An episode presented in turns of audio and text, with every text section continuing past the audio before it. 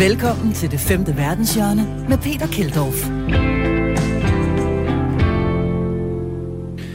Velkommen til en speciel udgave af det femte verdenshjørne. Det her det er et sommerprogram, og øh, hen over sommeren jamen, der sender vi en række programmer, hvor vi hver eneste gang har en gæst med, som fortæller ud fra han eller hendes øh, interesseområde eller arbejdsområde. Og denne gang, jamen, der har vi simpelthen politikens USA-korrespondent Sandra Brovald med som gæst. Øh, velkommen til programmet, Sandra. Mange tak, Peter. Hvor er vi henne af i verden, Sandra? Hvor befinder du dig? Jamen, lige nu så sidder jeg i det, man kalder Upstate New York, i en lille landsby, øh, to og en halv time fra, fra New York. Øh, og sidder og gør mig klar til faktisk at øh, skulle til Ohio, hvor at Trump holder sit første rally næste weekend. Så øh, ja, det bliver spændende. Det bliver en form for flashback øh, til, til hele Tilbage til fremtiden, kan man sige. Øh, tilbage til fremtiden, korrekt, ja. Så øh, det er det, jeg sidder og forbereder mig på lige nu. Vildt nok, og øh, det her program, det bliver jo optaget på forhånd i øh, slutningen af juni, så øh, når I hører det hjemme, så har I sikkert også set i nyhederne derude, at ham der, Donald Trump, han er altså begyndt at holde øh, rallies igen. Vi skal selvfølgelig snakke en hel del øh, om øh, Donald Trump og, øh, og høre en masse gode af dine gode reportager, øh, Sandra, som man jo kunne læse øh, i, øh, i politikken, hvor du har været korrespondent siden 2018 over i USA. Øh, og øh, vi starter lige efter nytår, hvor øh, du og resten af verden fik så lidt at man tømmermændene var jo nok, dårligt nok overstået, før at at man øh, fik en bræt opvågen til 2021. Lad os lige prøve at høre et enkelt lydklip øh, fra der fra den 6. januar.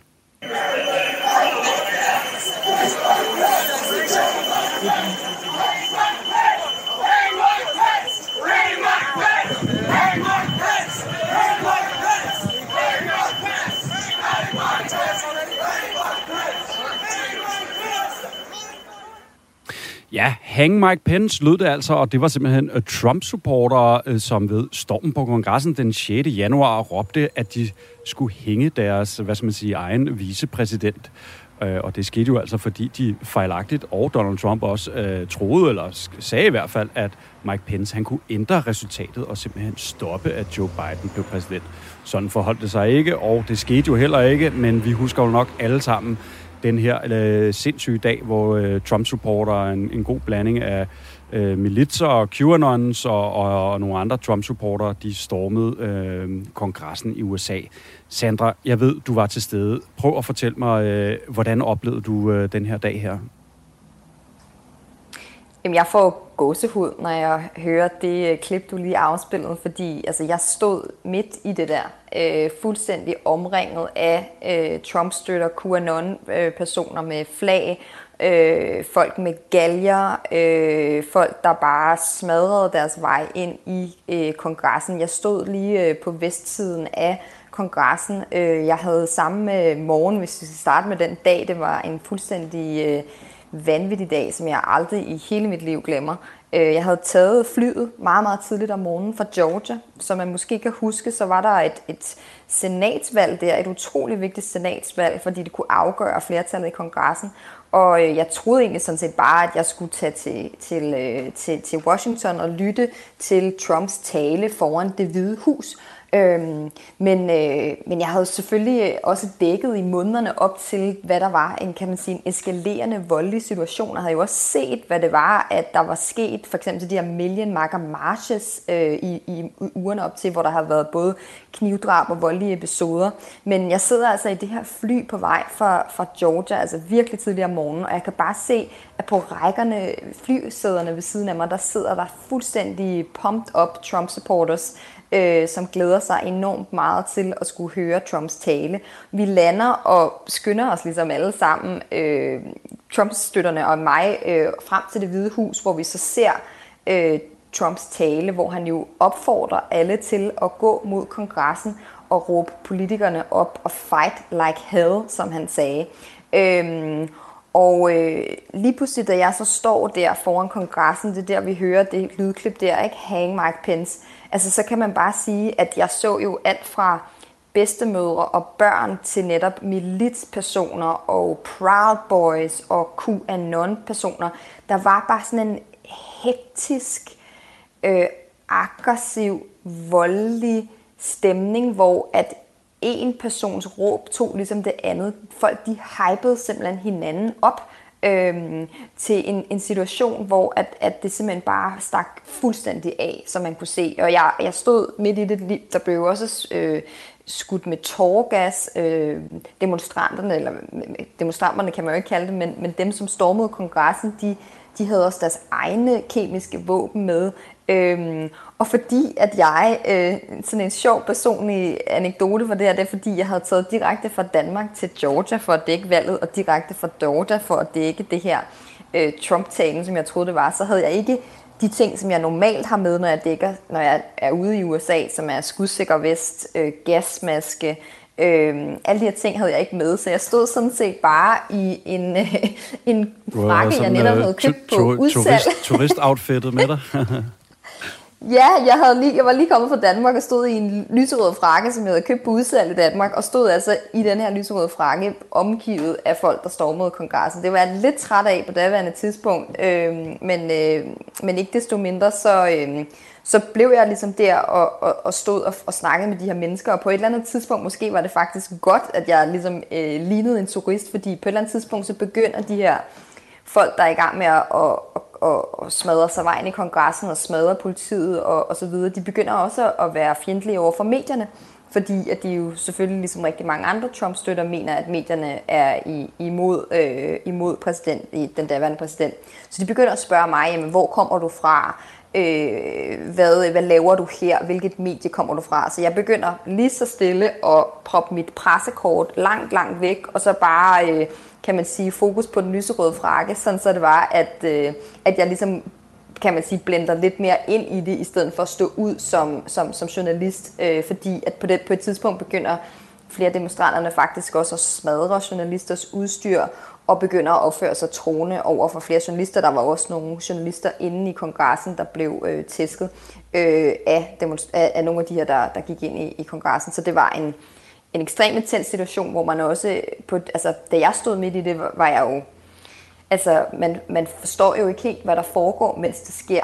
Øhm, jeg er meget glad for, at jeg ikke, øh, jeg overvejede, om jeg skulle gå ind i kongressen, men det er jeg faktisk meget glad for, at jeg ikke gjorde, fordi det tror jeg havde været, øh, som man kunne se senere, en utrolig farlig situation for, for medierne. Øhm, Øhm, men jeg stod og snakkede med, med rigtig mange af dem, der stod, og de sang sange, de lavede du ved, de her råb, som Hang Mike Pence, og det er vores kongres, og så videre. Øhm, og, og det var bare nogle mennesker, som simpelthen var øh, øh, enormt overbevist om, at Trump var blevet snydt fra sin sejr.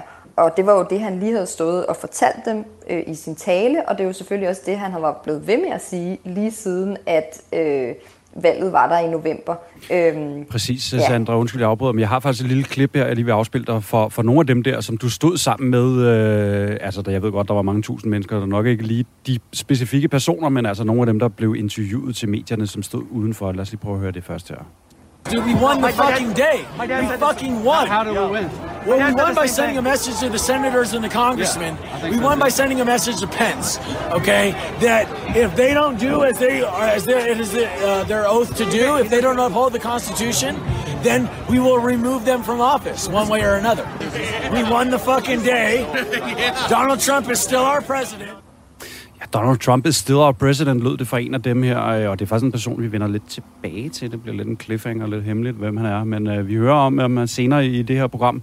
Men altså nogle vilde udmeldinger, der kommer fra de her folk. Øh, altså, var, var du sådan bange eller, der, da du stod der, øh, Sandra, eller, eller kørte man bare med det på adrenalinen?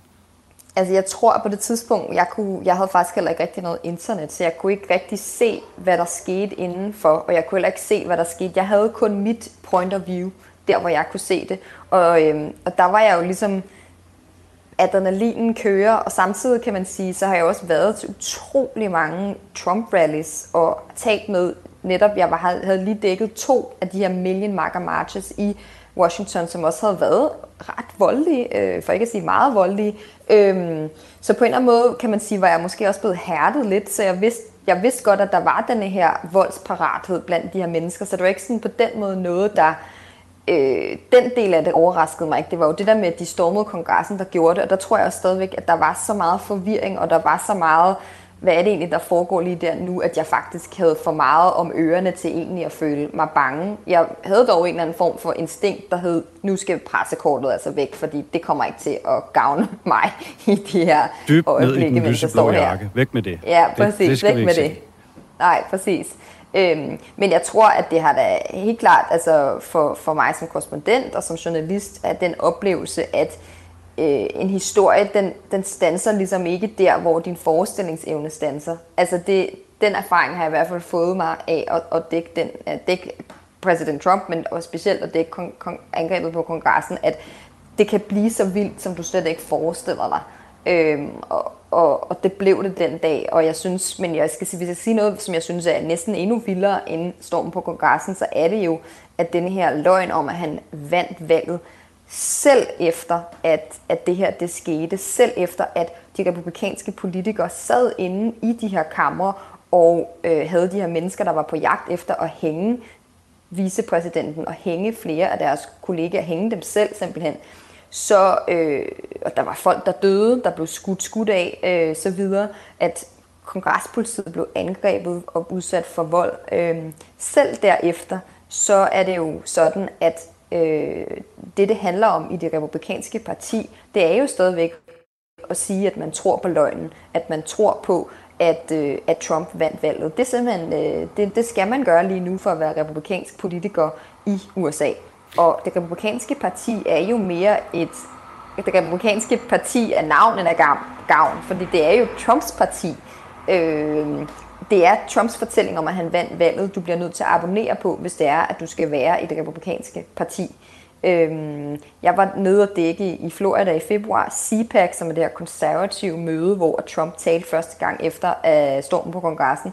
Øhm, og hans, øh, inden da han talte, så, så var hans søn på scenen, Donald Trump Jr., og som formede sine hænder til sådan et T, ligesom det skulle være T-pack, Trump-pack.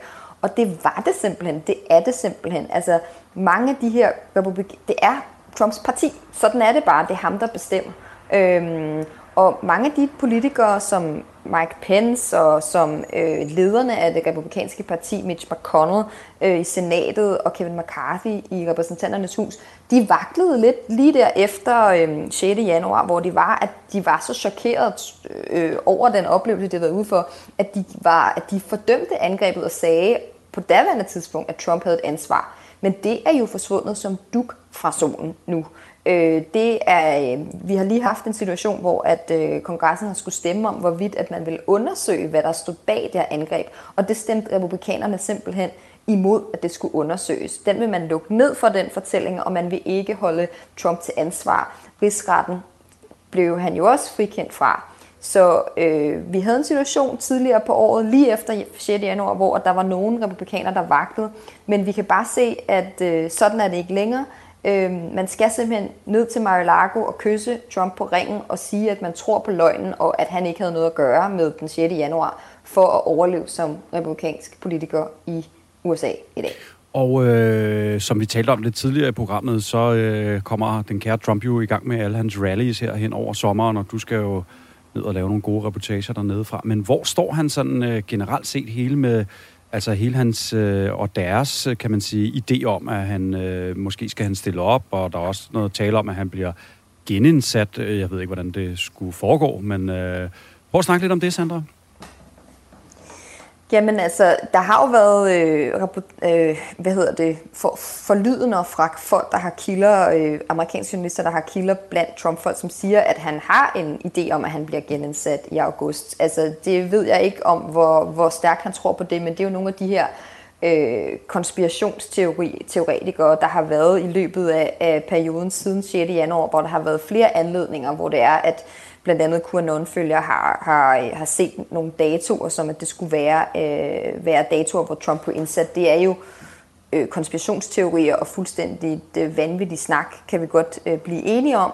Øhm, men jeg tror, at det man skal det man skal tage med sig, det er, at, øhm, at det er Trumps parti. Altså der var, øhm, der hvor det var, der var nogle af republikanerne, der vaklede lidt lige efter 6. januar, der var han simpelthen ude og rasle med sablen og sige, jamen det kan da være, at jeg bare starter mit eget parti, Trump-partiet, et patriotisk parti, øhm, og øh, det gjorde faktisk republikanerne så bange, fordi lad os sige, at han gjorde det, så ville det simpelthen være dødstødet for det republikanske parti, fordi at de jo ikke øh, de her mennesker, som har stemt på Trump, de fleste af dem er jo ikke lojale over for det republikanske parti, de er lojale over for Trump. De Trump-støtter, de følger ham uanset hvad han gør. Det er det, man hører fra de her mennesker, man snakker med, øh, som, som støtter ham. Det er ham, og det han mener, som, som, øh, som, som gælder. Og det er også, man kan se, at, øh, at de få, meget få republikanere, som, som endte med blandt andet at stemme for, at han skulle dømmes i rigsretten og sagde, at han havde et ansvar for angrebet på kongressen. Liz Cheney, man kan huske hende som datteren af Dick Cheney, som ja, hun er den tredje, svinget, som var den tredje, den tredje mest magtfulde i partiet fra Wyoming. Hun røg i svinget. Hun blev simpelthen stemt ud fra sin lederplads, fordi at hun ikke sværede troskab til løgnen og sværede troskab til Trump. Øhm, så, så man må bare sige, det er T-Pack, det er øh, Trumps parti, det er, øh, det er Trump, der sætter reglerne øh, for, hvor republikanerne skal hen. Øhm, og der er jo så spørgsmålet, om han kommer til at stille op selv. Den idé har han i hvert fald ikke øh, afvist overhovedet. Øhm, så det, det er noget af det, der bliver spændende, øh, og helt klart vil være noget, han kommer til at snakke om, når han øh, tager på sine vælgermøder, vælgermøderturné, som starter her den her sommer. Første af dem bliver i Ohio. Og øh, nogle af dem, som du også nævnte øh, et par gange, Sandra, nogle af dem, der stod bag øh, blandt andet øh, stormen på kongressen, det var jo de her QAnon, altså de her konspirationsteoretikere. Jeg har lige et enkelt klip, vi lige kan høre. Tonight, new video has been released in the case against the so called QAnon shaman as he faces charges for his role in the Capitol insurrections. Jacob Chansley, the so called QAnon shaman who wore a headdress and face paint and carried a spear inside the Capitol, has been called out by U.S. District Judge Royce Lambert. Ja, det var altså et klip fra de amerikanske nyhedskanaler, der omhandlede den såkaldte QAnon shaman, altså øh, QAnon shamanen, som var sådan en person, der rendte rundt med sådan en pelshue på og havde øh, det amerikanske flag øh, malet i hovedet og øh, i bar mave der under stormen på kongressen. Og han blev ligesom ansigtet på den her QAnon, og hans billeder af ham inde i senatet, og hvor han ellers rendte rundt. Øh, han, hvad det hedder, mm, det gik ligesom verden rundt. Øh, men Sandra, der er jo mange af de her. Jeg har selv mødt øh, QAnons øh, til Trump-rallies og rundt omkring i USA, og jeg ved, du har skrevet nogle rigtig gode øh, reportager om netop øh, QAnon, som du har mødt det over i USA. Øh, blandt andet en, øh, en, en kvinde, der hedder Valerie, er det ikke rigtigt? Jo, øh, jeg mødte Valerie Gilbert i, i New York faktisk. Øh, hun er sådan en af de, af de mest kendte QAnon i, øh, i USA. Hun er sådan super populær øh, på de sociale medier, fordi at folk øh, i QAnon-konspirationen mener, at hun er god til at finde tegn.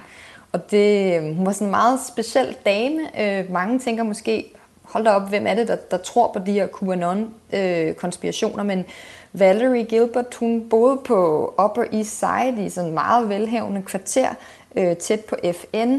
Øh, hun havde, var uddannet på Harvard øh, og boede så øh, ja, i, ikke meget, meget, meget tæt på, på, på mange sådan, berømte mennesker, Uma Thurman og alle mulige andre øh, stjerner, som har råd til at bo i det kvarter. Øh, og altså, det man bare må sige, det er, at, øh, at, at sådan en som Valerie Gilbert, øh, altså hun, vi, vi gik en tur blandt andet i hendes område der, tæt på FN, og så kiggede hun ind af, på USA's FN-mission lige ved, ved, ved, ved FN-bygningen, og, og sagde, prøv at se, der er, der er tomt på væggene.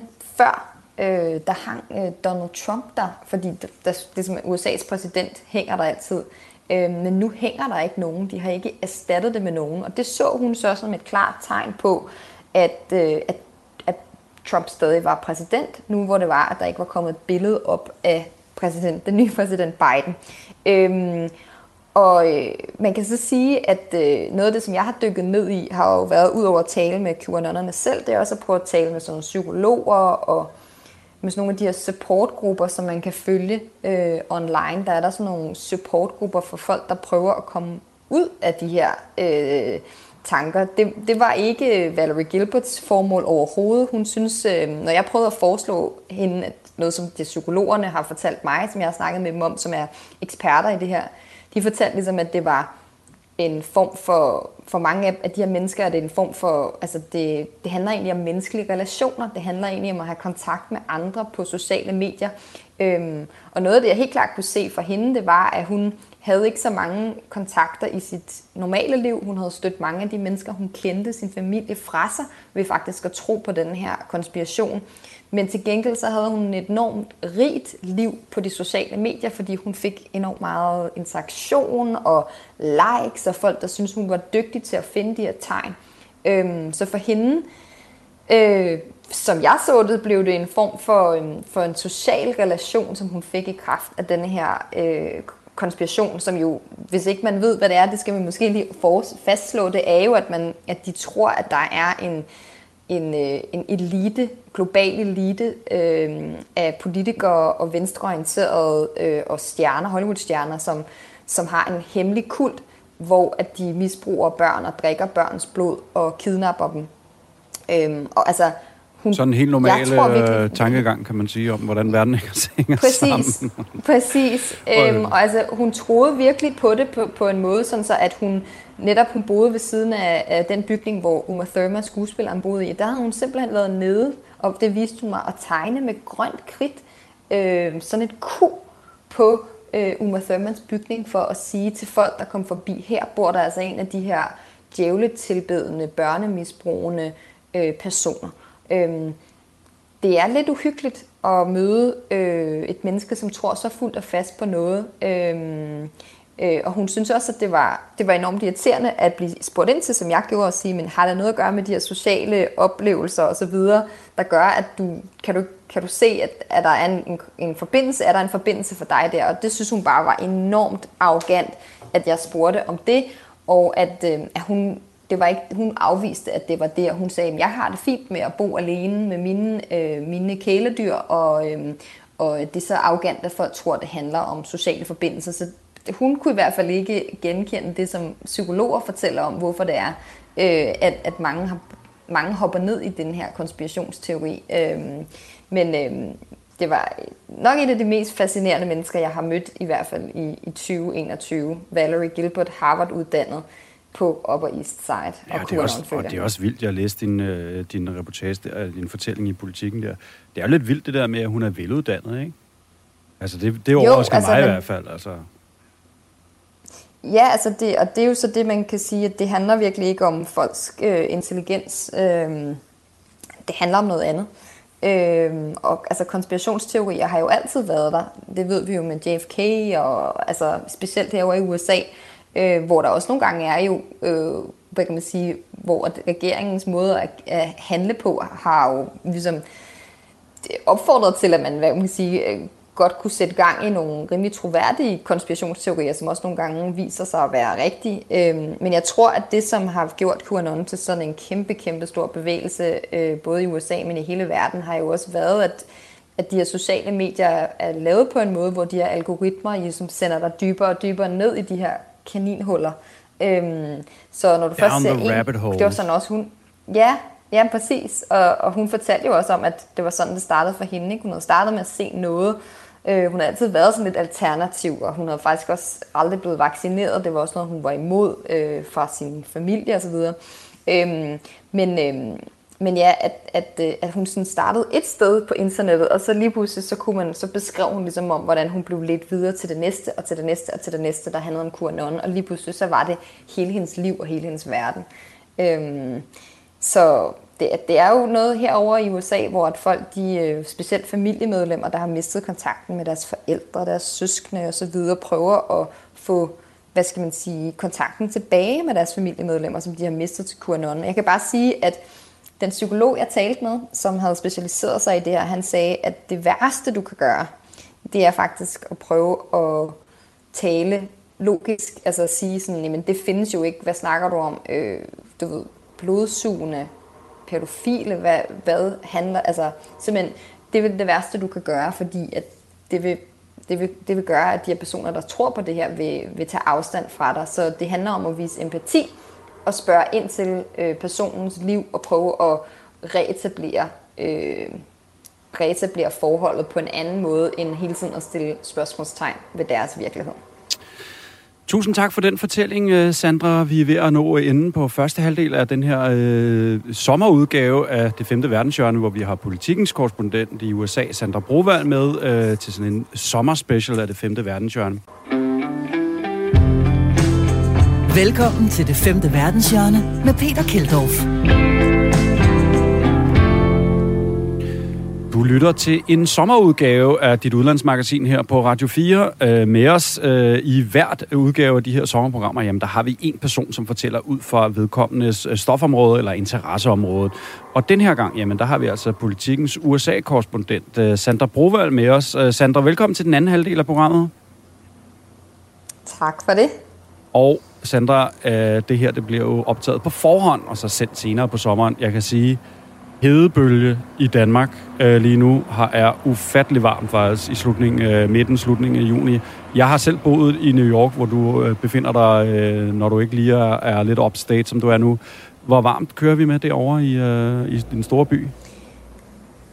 Jamen, det er øh, fantastisk øh, dejligt. Det, den her fugtighed er ikke kommet endnu, øh, som det plejer, den er fugtige varme, så vi er sådan, faktisk kun omkring sådan noget 25 grader, så det er jo ikke så slemt overhovedet, og øh, så længe det ikke har det der fugtighed, hvor man, øh, som man slet ikke kender fra Danmark, den, den, den tror jeg aldrig rigtig, jeg vender mig til herovre, øh, hvor man går ud af døren, og så, det kender du, så bliver man øh, våd af sved i løbet af de næste 30 sekunder. Ja. det er ikke så rart, men det er heldigvis ikke startet endnu.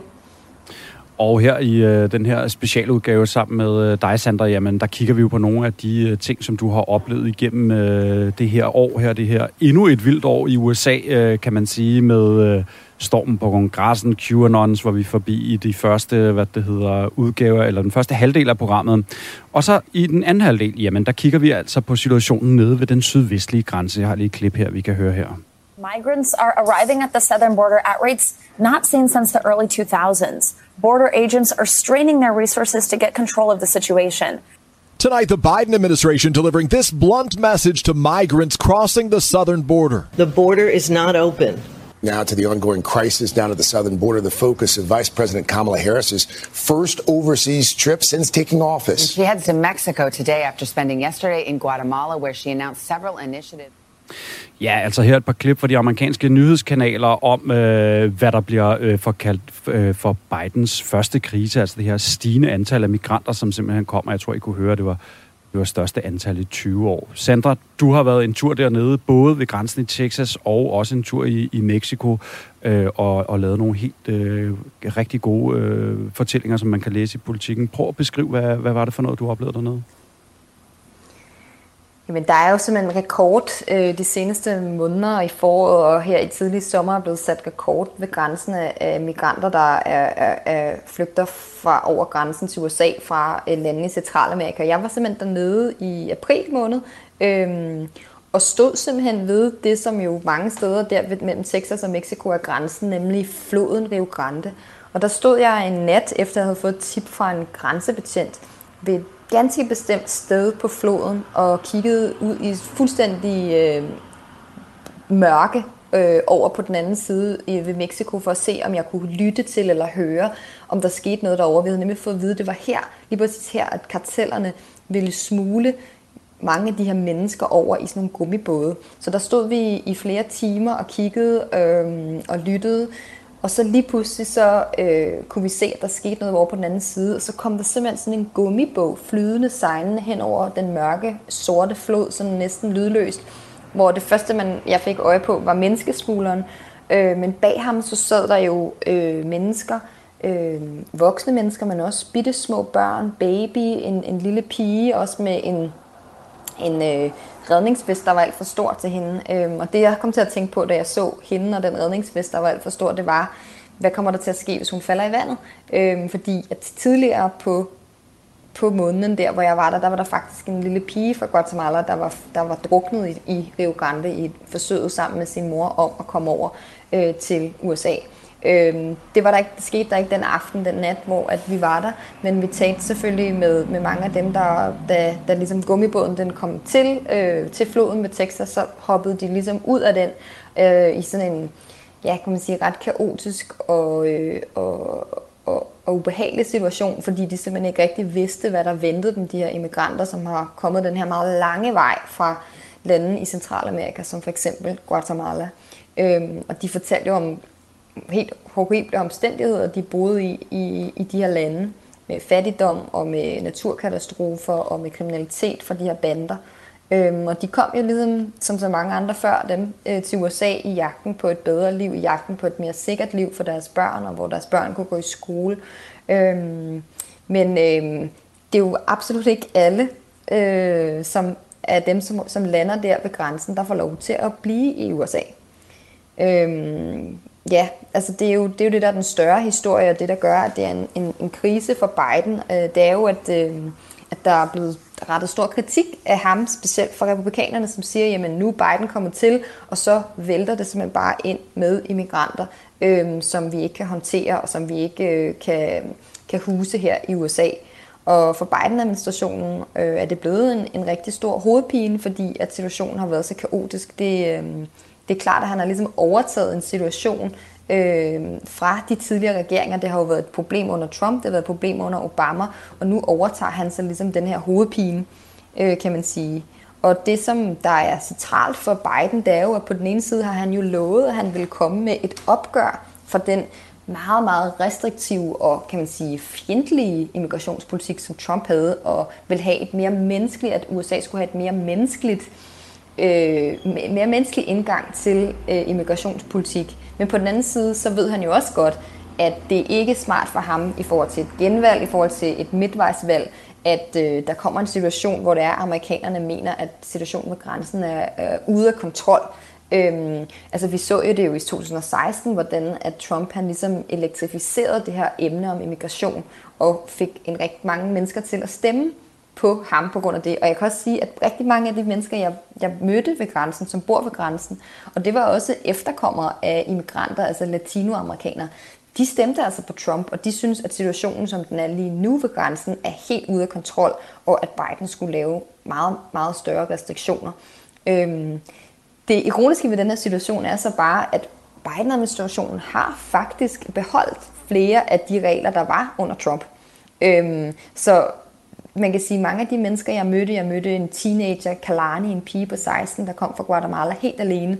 Jamen det er jo ikke engang sikkert, at de får lov til at blive i, øh, at blive i USA. Der er en regel øh, lige i øjeblikket, som, som Biden-administrationen har beholdt for Trump-tiden, som er sådan en regel, hvor at man, man siger med hensyn til pandemien, så bliver man faktisk smidt ud på den anden side igen, altså ud til Mexico. Øhm, og der var jeg også ude øh, og, og lave en reportage, hvor jeg gik over grænsen til fods og prøvede at snakke med nogle af de mennesker, der sad fast i sådan en form for limbo dernede i Mexico. Øhm, og det, det er en ekstremt farlig situation øhm, i Mexico lige nu. De byer ved grænsen der på den anden side af Texas, det er ekstremt farlige byer, specielt for immigranter, fordi at de her byer bliver kontrolleret af øh, kartellerne. Øhm, jeg for selv faktisk, da jeg gik over grænsen, øh, øh, altså virkelig med, med, med stor sikker, sikkerhedshensyn. Blandt andet havde jeg sådan en GPS-tracker med mig, som øh, jeg skulle trykke på, hvis vi blev kidnappet, så man kunne finde ud af, hvor vi var. Øh, ja, det er sådan en, der kører til et sikkerhedsfirma, sådan, ja, gætter jeg på, ikke? som ligesom har som præcis styr tilbage, på, som så kan, kan Præcis, så kan vi kunne forhandle i det tilfælde, vi blev. Og det var altså bare os, som var en, altså mig, som var en vestlig journalist. Øhm, selv for mig var det farligt at være der øh, så kan man jo selv forestille sig, hvor farligt det er rent faktisk at være immigrant uden nogen penge på lommen øh, i en by, hvor det er, at, at kartellerne med hård hånd styrer alt og alle. Øhm, ja, præcis, fordi kartellerne står jo ikke ja. bare kun mm. for, øh, undskyld, jeg afbryder her, Sandra, øh, hvad det hedder, de står ikke kun for sådan noget narkosalg, de kontrollerer jo også øh, alt, hvad der hedder menneskesmugling, og folk, der kommer op, skal betale i et eller andet omfang, måske ikke alle, men, men de tjener i hvert fald gode penge på, at der er en masse migranter, der kommer fra de små lande under Mexico, hele vejen op igennem det store Mexico, og Absolut. tror, at de så kan komme ind i Absolut. USA, ikke? Jo, altså det er, øhm, det er helt umuligt, men når man står foran Rio Grande-floden, om det så er fra Texas eller Mexico, så tænker man, ah, man kan da bare svømme over, det vil jeg kunne gøre på fem minutter. Øhm, det kan man visse steder, og nogle steder kan man endda gå over, fordi vandet er så lavt. Men det kan man ikke, fordi at hele floden er dybt overvåget af kartellerne. Øhm, og hvis du krydser uden at betale dem, det er omkring 6.000 dollars, over 30.000 danske kroner, at det koster at, at, at krydse, jamen så bliver du slået ihjel. og det er der masser af eksempler på, at hvis du prøver at gøre det uden at betale, så får du simpelthen øh, så får du en dødsdom, og så forsvinder du. Øhm, og altså det, det var meget øh, vanvittigt at se egentlig, hvor struktureret den her form for kriminalitet var. Rundt om armene på alle de her migranter, der kom over med den her gummibåd midt her om natten i, ved Rio Grande-floden, de havde sådan et armbånd alle sammen om armen i forskellige farver, hvor du skulle forestille dig næsten sådan et turpas. Øhm, og der stod sådan en trackers på det, øh, som betyder leverancer. Så det er simpelthen sådan et system, fuldstændig organiseret, databaseret system, hvordan de holder styr på kartellerne på de her mennesker. Lidt ligesom hvis de var en eller anden form for vare, en, øh, en, noget narko eller øh, et våben eller så videre. Øhm, så det er fuldstændig automatiseret og systematisk. Øhm, og det er jo selvfølgelig også noget af det, som republik, mange republikanere, der er, er skeptiske og kritiske over for indvandring, siger, jamen, øh, vi, vi, vil ikke, øh, vi, vil, vi vil ikke have, øh, at, øh, at det her skal foregå.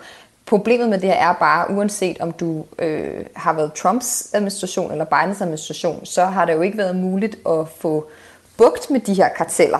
Og det kan man så sige er jo det, som nu snakkede nu spiller du et klip med Kamala Harris, vicepræsident Kamala Harris. Øh, hun har lige været i Centralamerika, i nogle af de her lande, hvor mange af de her mennesker kommer fra, som flygter til USA. Og det er jo netop for at prøve at se, om man kan forsøge at gøre op med det, som de kalder root causes herover, altså sådan grundårsagerne til, hvorfor folk flygter. Altså prøve at gøre noget ved situationen i hjemlandene, øhm, før at folk de faktisk flygter derfra. Altså hun kom med en meget skarp udmelding, Kamala Harris, det var, do not come here, sagde hun. Altså, I skal ikke komme til USA, vi, vi, vi kan ikke tage imod jer. Øhm, og det fik hun faktisk, øh, kan man sige, på den progressive fløj en del, øh, en del test, kritik test fra venstrefløjen, eller hvad man skal sige. Præcis, præcis. Jeg, jeg har faktisk test for det. Øh, jeg har faktisk lige et klip med Kamala Harris, vi lige kan høre her, Sandra. So how quickly does this change what we see at the border? There's not going to be a quick fix. We're not going to see an immediate return, but we're going to see progress. The real work is going to take time to manifest itself. Will it be worth it? Yes. Vi skal videre til næste emne snart, Sandra, men bare lige her til sidst, mens vi stadig er ved grænsen af den her sag her, som vicepræsident Kamala Harris, det er lidt sådan en, øh, en lort, Joe Biden skubber over på hendes skrivebord, er det ikke? Altså, det, det, det er jo, ikke det er. verdens fedeste sag at få. Nej, det, han, han, ligesom han har jo selv oplevet at være vicepræsident, så da han var Obamas vicepræsident, der var han ansvarlig Nå, okay, for at, det klare, kender det at klare uh, situationen med grænsen. Så nu er det ham, der ligesom siger, ja, når man er VP, når man er vicepræsident, så er det altså den slags ting, der skal være i ens portefølje. Men der er ikke nogen tvivl om, at øh, Kamala Harris, hun har fået nogle rigtig svære opgaver. Det er også måske det næste, vi skal til at snakke om, nemlig øh, opgør med racisme og opgør med øh, politivold, som hun også har fået, politireform, som hun også har fået ansvaret for. Så hun har altså fået nogle rimelig umulige opgaver i sin portefølje, som hun skal forsøge at løse. Og vi kan i hvert fald bare sige, at når det kommer til grænsen, så er den, øh, den krise, der er der, øh, til trods for, at Biden-administrationen nægter selv at kalde det en krise, så er den krise ikke blevet løst. Det er stadigvæk sådan, at øh, der er tusindvis af mennesker, der krydser grænsen øh, hver dag i Texas. øh, og det er stadigvæk en kæmpe hovedpine for Biden-administrationen, som kan, kan komme til, kan man sige, og, øh, og betyde noget både for midtvejsvalget i 2022 og også for præsidentvalget 2024. Yes, og Sander, du er lidt inde på det selv. Øh, vi skal videre til næste øh, emne, som blandt andet handler om efterfølgerne at øh, dommen, der kom imod den øh, betjent, som dræbte George Floyd sidste år, som skabte sådan en kæmpestor øh, ændring og demonstrationer i hele verden. Jeg dækkede dem, og du dækkede dem øh, hele 2020, og øh, øh, lad os lige prøve at høre et klip her, og det er simpelthen, vi, vi følger simpelthen øh, familien øh, til George Floyd, mens at øh, dommen bliver øh, altså dommen den bliver afsagt over den her betjent. Prøv at lytte med her. We determine the above entitled matter as to count three, second degree manslaughter, culpable negligence, creating an unreasonable risk. Find the defendant guilty. Ja, det er altså hjemme hos George Floyds familie, den afdøde sorte mand, som blev dræbt i Minneapolis, og de kan høre, familien jubler helt vildt, øh, da den her betjent øh, Chauvin hedder han til efternavn, at han simpelthen bliver dømt. Øh, og Sandra, du var jo også i øh, Minneapolis øh, overfor at dække den her øh, skældsættende øh, dom, den her skældsættende øh, retssag. Hvad var det, du oplevede det over?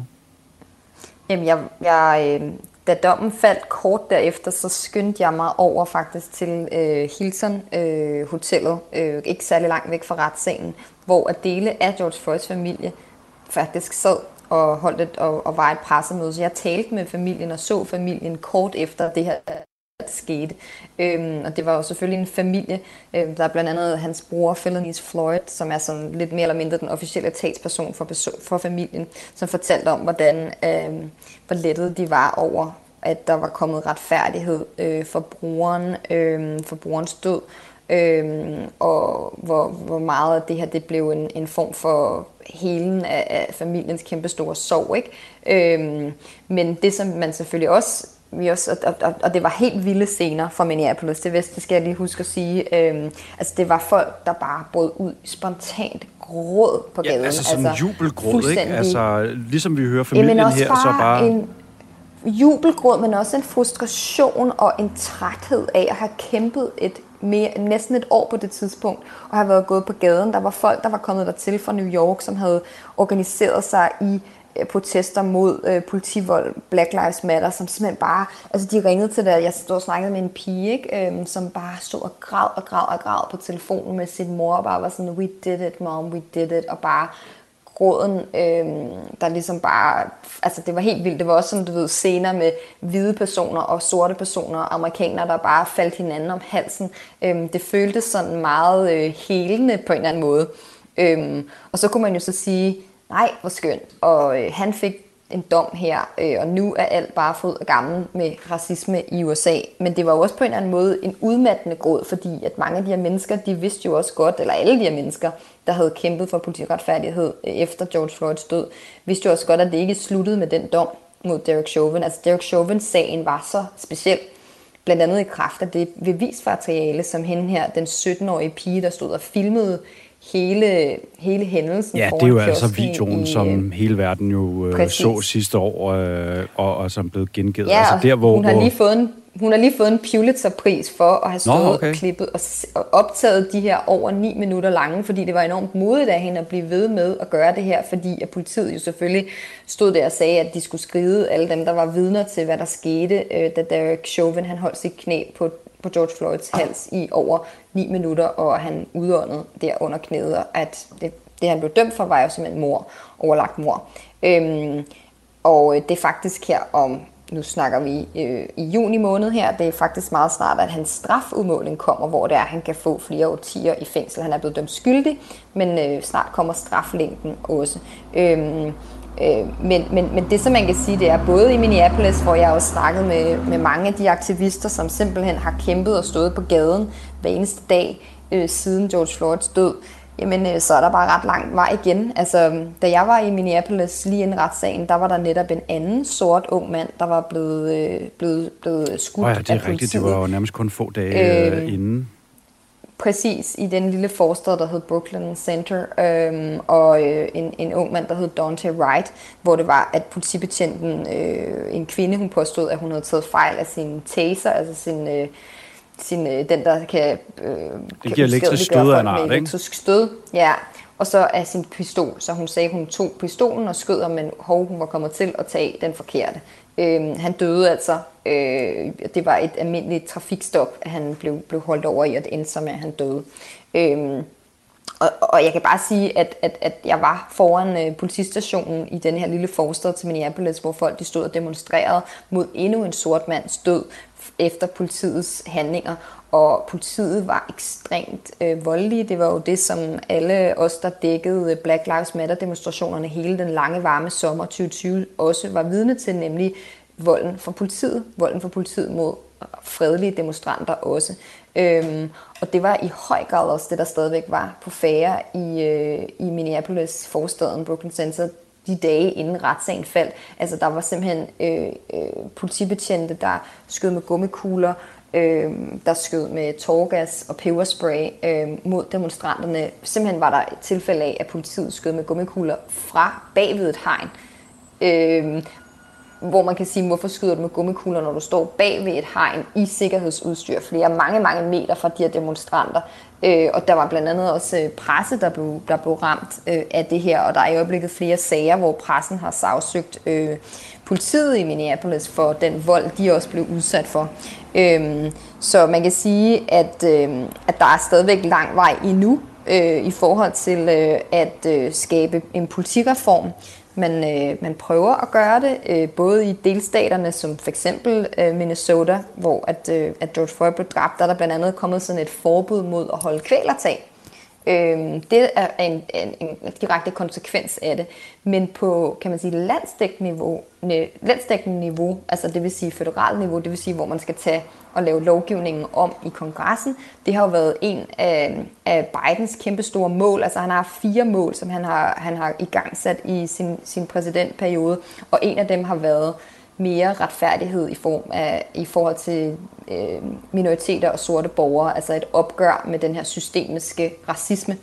Øhm, og man må så bare sige der, at der har øh, politikerne heller ikke kunne komme til øh, en enighed om det, den lovgivning, man kalder øh, George Floyd øh, Police Act, Reform Police Act, som lige nu er i gang med at blive forhandlet i kongressen. Og der kan de altså ikke blive enige om at, at lave landsdækkende øh, love, som skal reformere politiet. Så til trods for, at der faldt den her dom i Minneapolis, og der er sket visse ændringer på delstatsniveau, så er vi altså ikke i nærheden af at, at nå til en, øh, en situation, hvor det er, at øh, der er politireform. Og man kan sige, i sager, hvor det er, der er mindre øh, tydelige beviser end den, der var i George Floyd med den her meget, meget specifikke video, som filmede det hele, øh, jamen så er det altså stadigvæk meget, meget svært at dømme politiet øh, for at, og, øh, og, at dræbe folk i tjenesten, simpelthen. Det, det, det ser stadigvæk ud til at være meget, meget svært i dagens Amerika. Vi er altså i gang med en øh, speciel sommerudgave af det femte verdenshjørne, hvor vi har politikens korrespondent Sandra Brovald med i hele timen, øh, og hun fortæller ud fra alle de gode øh, reportager og analyser, hun har lavet over fra øh, Amerika. Sandra, øh, vi er sådan set faktisk ved at løbe en lille smule tør for tid, skulle jeg til at sige. Øh, hvad det hedder. Vi har lige en enkelt historie til, som vi har talt om, men, øh, men der er ikke så meget tid til lige at helt at fortælle den. Jeg tror, vi har en små fire minutter, siger min producer Katrine derude bag ved pulten derude. Øh, voter rights hedder det på American. Øh, det snakker vi om lige om lidt. Lad os lige høre et klip. Ever since Joe Biden took office in January of this year, voting rights in America have been under attack. Over the past few months, Republican-controlled state, uh, Republican-controlled state after Republican-controlled state has passed legislation making it more difficult to vote. Meanwhile, federal legislation to protect the right to vote is on life support in the U.S. Senate, with Democratic West Virginia Senator Joe Manchin coming out against it. With each day, the national fight over voting rights looks increasingly dire for voting rights advocates. Ja, altså en kamp om det, man kalder for vælgerrettighed og voter rights, altså fortsætter med på høj styrke i USA. Prøv lige, hvis vi skal være lidt søde over for os selv og lytterne, øh, Sandra, hvad, hvad er det, det her vælgerrettighed og voter rights? Hvad er det i, sådan, i store træk? Hvad går det ud på? Jamen i virkeligheden så kommer vi tilbage til det, vi startede med, øh, angrebet på kongressen, som var som følge af, at der var en masse mennesker, der troede på det, Trump sagde, nemlig at der havde været valgsnyd, og at han i virkeligheden havde tabt valget. Øh, det var en af konsekvenserne ved den kæmpe store valgløgn, det var, at folk angreb kongressen. Men det, som er ved at ske nu, og som allerede er sket nu i USA, det er, at den, nogle af de mest håndfaste konsekvenser, der er sket ved den store løgn om, at Trump i virkeligheden valg, valget, øh, det er, at der er delstater, republikansk ledede delstater især, som har lavet om på deres valgrettigheder, deres måder at stemme på. Og det vil altså sige, at hver, hver stat, det skal man forstå, hver stat i USA, de har deres egne valglov og kan selv lave deres lovgivning om. Og det betyder altså, at stater som Texas, stater som Arizona, stater som Georgia, hvor det er, at Trump påstod øh, i nogle af dem, at der var sket valgfusk, jamen der har de gået ind og sagt, jamen nu gør vi det faktisk sværere at stemme. Det betyder blandt andet, at man øh, i nogle stater øh, skal øh, have flere identitetskort for at bevise, hvem man er. Det betyder, at øh, såkaldte dropboxer, som var meget populære under pandemien, hvor man kan aflevere sin stemme, at øh, i, i, i særlige steder, at de bliver fjernet fra visse områder. Det betyder, at i nogle af de her steder, i særlige minoritetsområder, hvor der har været meget lange køer, fordi der kun er måske et stemmested og til 5 millioner mennesker, øh, så må man ikke længere komme med vand og mad øh, til folk, der står i kø.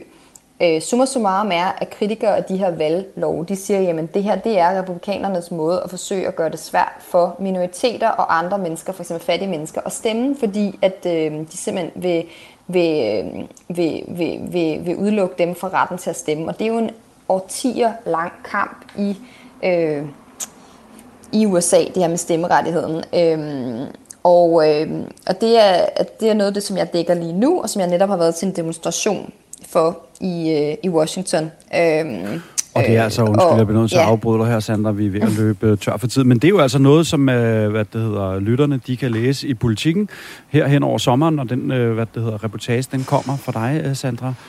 Øh, endnu en gang, tusind tak, Jeg må Sander. læse mere i politikken, ja. Lige præcis. Og så kan man jo også følge dig på Instagram, ved jeg. Øh, bare det kan man. på Sandra Brovold, der kommer masser af de gode ting, øh, de gode reportager, som du også laver til avisen. Der, der ligger der også en masse gode ting ud der. Og øh, det vil altså sige, nu er vi ved at være nået til enden, Sandra. Tusind tak, fordi du vil være med i det her, den her sommerudgave af det femte verdenshjørne. Lidt øh, speciel udgave, hvor du var med hele timen. Tak for det. Jamen selv tak, det var en fornøjelse.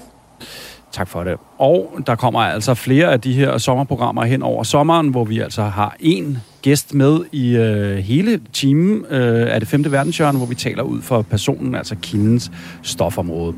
Næste uge, jamen, så kan du finde os igen altid på podcasten, når det passer dig, og så sender vi jo altså 10.05 øh, mandag morgen. Programmet her, det er produceret af Beam Audio Agency for Radio 4.